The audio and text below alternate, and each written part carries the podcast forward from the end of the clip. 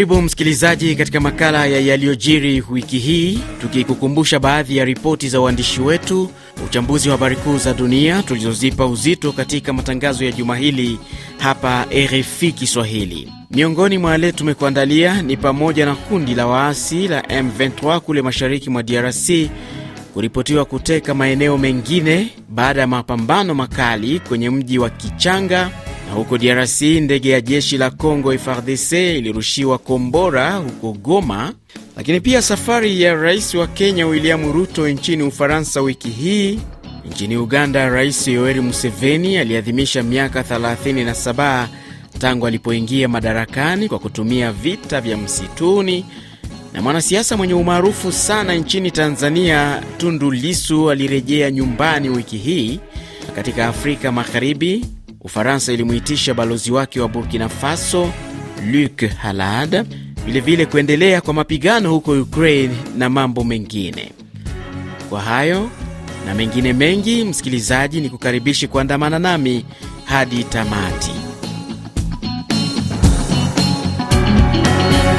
Naitwa Ruben Lukumbuka na makala hii inaanzia nchini DRC ambako Alhamisi ya Januari 26 waasi wa kundi la M23 waliripotiwa kuuteka mji wa Kichanga ulioko kwenye umbali wa kilomita 100 na mji wa Goma, mashariki mwa DRC.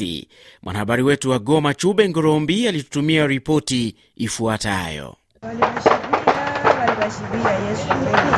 Ni raia wa Kichanga wakiwa mafichoni kwa kuhofia mlipuko ya risasi kijijini humo, walisema kwamba ni tangu saa kumi jioni baada ya mapigano makali kati ya M23 na FARDC ndipo M23 walidhibiti kijiji cha Kichanga. Hapo hapo masasi ilikuwa nyingi kabisa, wachache walibaki ndani ya muji. Adui amekwisha kuingia hapa mjini Kichanga na raia kabisa wanakosa wapi kwa kuelekea.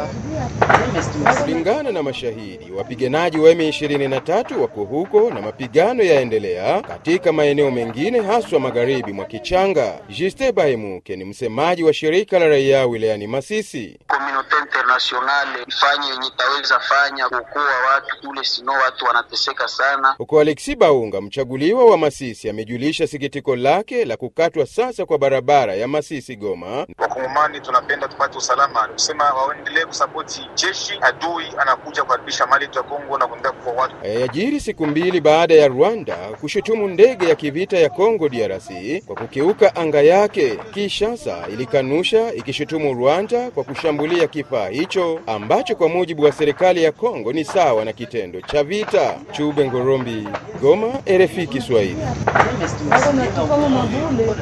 Wiki hii serikali ya Kinshasa iliyakanusha madai yaliyotolewa na utawala wa Rwanda kwamba ndege ya kivita ya nchi hiyo ilikiuka anga lake ambapo zilisambazwa video zikionyesha ndege aina Sukhoi 25 ikirushiwa kombora kutokea nchi jirani ya Rwanda.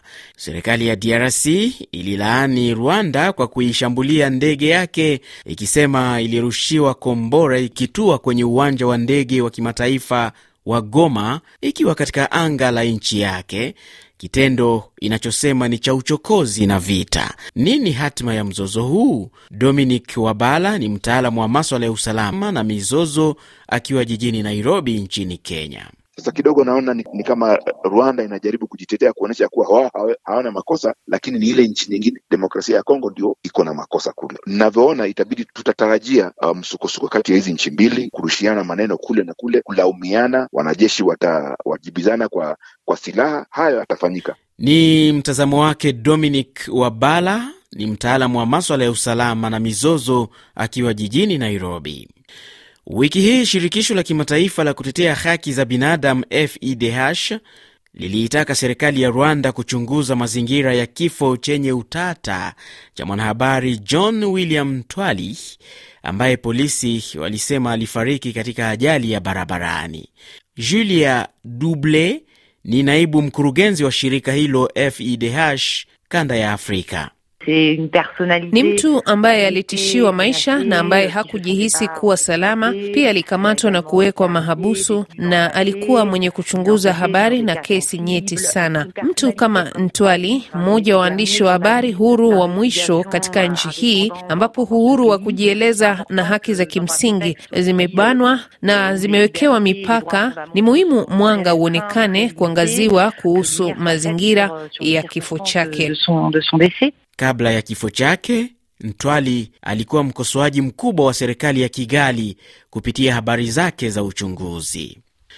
Nchini Uganda, Rais Yoweri Museveni aliadhimisha miaka 37 tangu alipoingia madarakani kwa kutumia vita vya msituni vilivyodumu miaka mitano na kusababisha vifo vya zaidi ya watu laki moja. Mengi zaidi na mwandishi wetu wa Kampala, Kenneth Lukwago. Rais Yoweri Museveni ameongoza maadhimisho haya wilayani Kakumiro, magharibi mwa jiji kuu Kampala, na kusifia hatua ambazo uongozi wake umepiga licha ya wapinzani kulalamika kuwa ameendelea kuwanyanyasa. NRM imewataka wananchi kuachana na siasa ambazo msingi wake ni ubaguzi. Imehakikisha kwamba amani imerejea, na ndio maana tunasherehekea.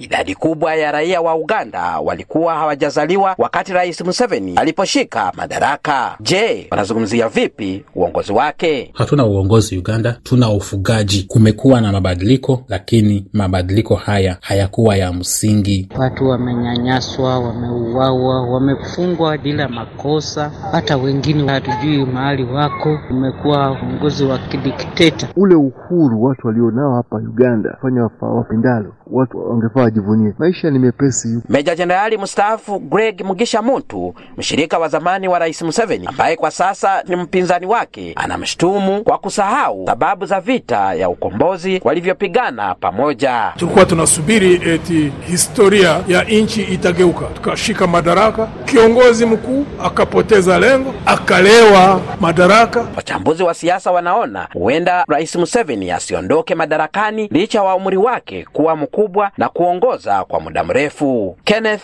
Lukwago, Kampala, RFI Kiswahili.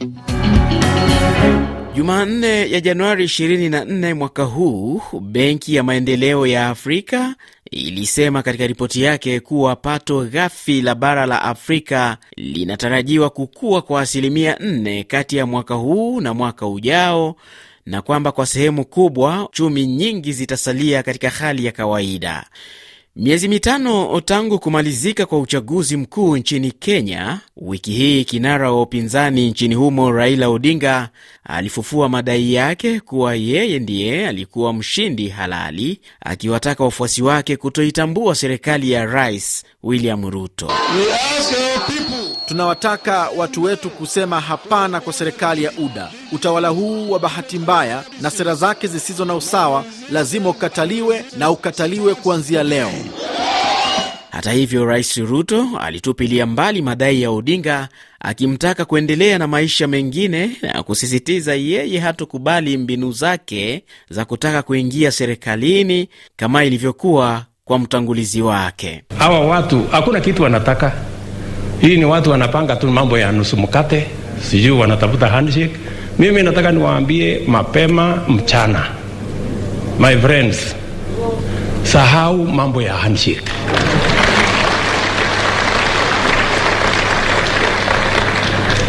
na msituambie ya kwamba ati hamutaki handshake. We can see you, si tunawajua. Hii ukora yenu ya kila siku tunajua.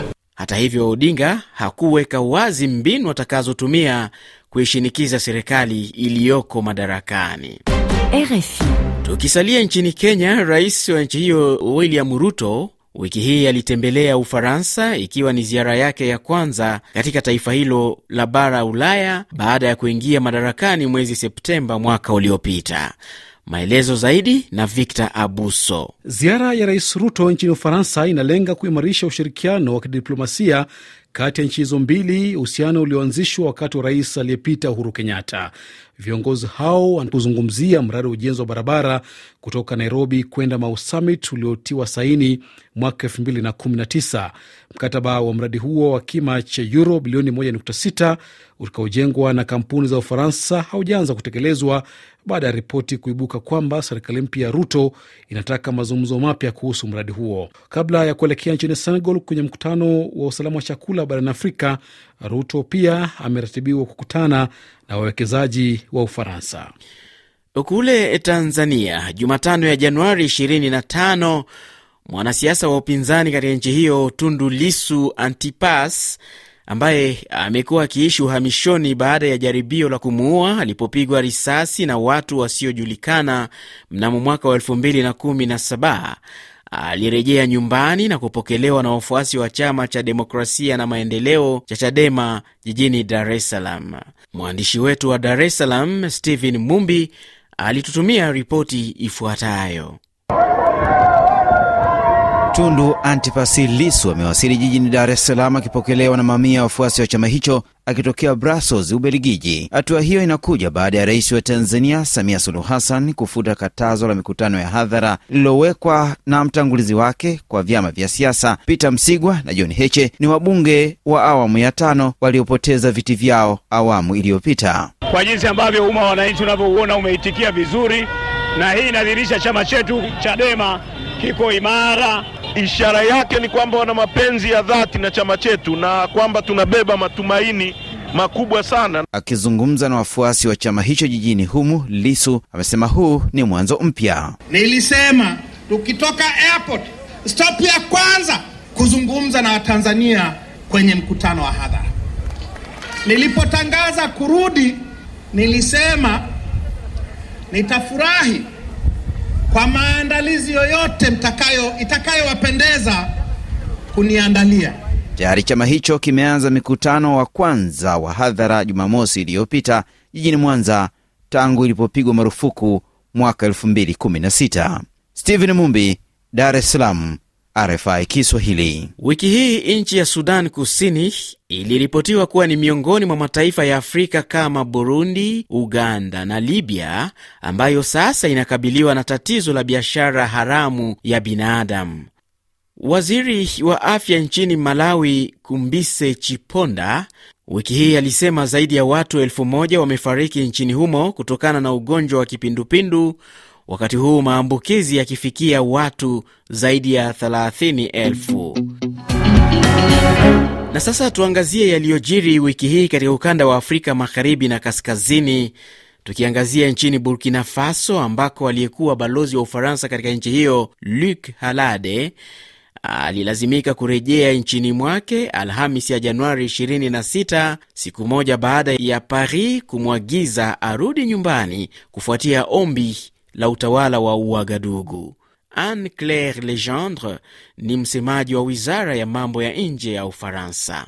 Notre ambassadeur dans les circonstances actuelles était rappelé. Katika mazingira yaliyopo sasa ni kuwa balozi wetu ameitwa kuja kutoa maelezo na kuzungumzia kwa kina hali ya kisiasa na nini kinachohitajiwa kufanywa kuhusu mahusiano ya pande zote mbili. Hivi kuwepo kwake hapa kutasaidia kuwa na mikutano pamoja naye. Na kuhusu kutumwa kwa balozi mwingine kama ambavyo wakuu wa Burkina Faso waliomba, tumesema kwamba tutaongea nao zaidi diplomasia kwa njia za kawaida. Mwezi Desemba mwaka jana, Burkina Faso ilimtaka balozi huyo Luc Halade kuondoka kutokana na matamshi yaliyoyatoa kuhusu kuzorota kwa usalama wa taifa hilo. Waandishi wa habari nchini Kamerun mwanzoni mwa juma hili walikutana na waziri wa habari kutaka haki itendeke baada ya mauaji ya mwanahabari mwenzao Martinez Zungu aliyetoweka siku ya Jumanne na mwili wake kupatikana baadaye karibu na mji mkuu Yaunde. Kule Senegal, viongozi kutoka nchi za Afrika walikutana kuanzia tarehe 25 mwezi huu hadi 26 jijini Dakar, wakisisitiza kuwa bara lao lina uwezo wa kujitegemea kwa chakula kuliko kutegemea misaada ya uagizaji wa kutoka nje. Rais wa Senegal Macky Sall aliwaambia viongozi wenzake kuwa bara hilo lina utajiri wa kutosha ambao nchi hazijaweza kuutumia kikamilifu. Alors que nos pays subissent Wakati nchi zetu zinapoendelea kuteseka na mabadiliko ya tabia nchi na janga hili, ripoti kuhusu shida ya chakula mnamo mwaka wa 2022 kote ulimwenguni inasema shida hiyo iliwapata watu milioni mia mbili na watano na kwamba kuna hatari ya kutokea kwa uhaba wa chakula duniani, ongezea ukosefu wa mbolea, ongezeko la bei ya chakula, hii ikionyesha kwamba katika bara letu kuna udharura uliopo wa kukomesha utegemezi wa chakula kutoka nje. Hapo zamani Afrika haikuwa anategemea kupata chakula kutoka nje. Ni sauti yake Macky Sall, rais wa Senegal.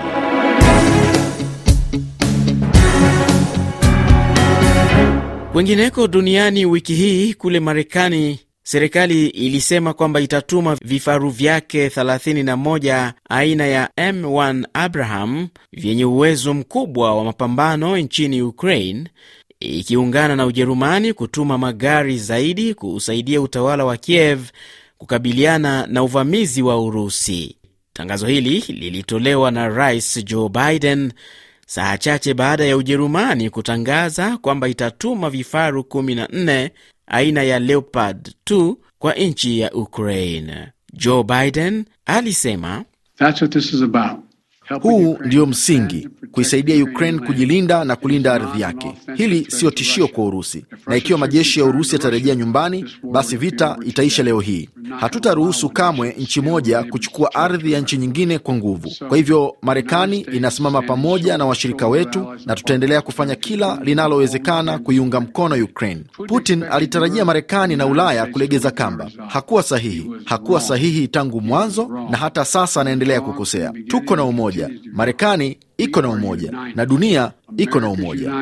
And so is the world. Aidha, akizungumza na wanahabari wiki hii, katibu mkuu wa jumuiya ya NATO Jens Stoltenberg alisema ana imani na Ujerumani, huku akithibitisha nchi wanachama kutuma vifaru zaidi. We have no indication that President Putin has Hakuna ishara kama Rais Putin amebadili lengo lake. Anataka kuidhibiti Ukraine na inapanga mashambulio mapya. Hata hivyo, baadhi ya washirika wetu wameanza kutoa vifaru vya kivita, ikiwemo Ufaransa iliyosema itatoa vifaru vya kawaida na Uingereza iliyosema itatoa vifaru vyake vya kisasa vya kivita aina ya Challenger 2 na pia leo tumekuwa na majadiliano mazuri kuhusu swala la vifaru vya kivita vya Ujerumani na nina uhakika kwamba kutapatikana mwafaka wa haraka zaidi. there will be uh, a solution uh, soon. Katika hatua nyingine, Moscow ilirusha makombora zaidi katika jiji kuu Kiev na kusababisha kifo cha mtu mmoja wiki hii. Na katika hotuba yake, rais wa Ufaransa Emmanuel Macron alisema kuna mambo mengi muhimu kwa nchi hizo za magharibi na Marekani kushirikiana kuliko tofauti walizo nazo.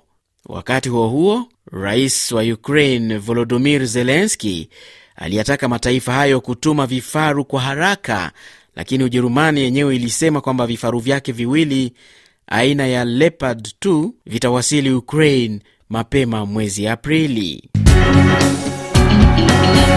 Wiki hii rais wa Uturuki Recep Tayyip Erdogan aliionya nchi ya Sweden kuwa isitegemee kupata uungwaji mkono wake katika maombi yake ya kujiunga na NATO baada ya tukio la kuchomwa kwa Kurani nje ya ubalozi wa Uturuki ulioko mjini Stockholm. Tumalizie makala haya na kilichojiri huko Israeli ambako mamlaka nchini Palestina Alhamis ya wiki hii zilisema polisi wa Israeli waliwaua kwa kuwapiga risasi raia wake tisa na kurusha mabomu ya machozi katika hospitali moja ya watoto. Benson Wakoli na taarifa zaidi. Taarifa ya Palestina hata hivyo imekanushwa na jeshi la Israeli ambalo limesema lilijibu mashambulizi kutoka kwa magaidi wakati wa operesheni ya kukabiliana na magaidi ambapo watu ishirini pia wamejeruhiwa vibaya. Jeshi la Israeli pia limeongeza kuwa lilishambuliwa wakati wa operesheni hiyo ya kuwatafuta wanachama wa kundi la kijihadi ambao wamekuwa wakitekeleza mashambulizi nchini Israeli na kuwaua maafisa kadhaa wa jeshi. Waziri wa afya wa Palestina Mai Al Kaila ame amesema wanajeshi hao wa Israeli, mbali na kutekeleza mauaji hayo, pia walirusha mabomu ya kutoa machozi katika wadi ya watoto. Mauaji hayo yametokea katika kambi moja ya wakimbizi katika mji wa kaskazini wa Jenin. Afisi ya rais wa Palestina imesema mashambulizi ya leo yamefanyika wakati jamii ya kimataifa inaendelea kusalia kimya dhidi ya madhila yanayofanyiwa Wapalestina. Nam, ni kwa taarifa hiyo kutoka Israel ndio nami nafikia tamati ya makala ya mtazamo wako wa yaliyojiri wiki hii. Naitwa Ruben Lukumbuka, kwa heri.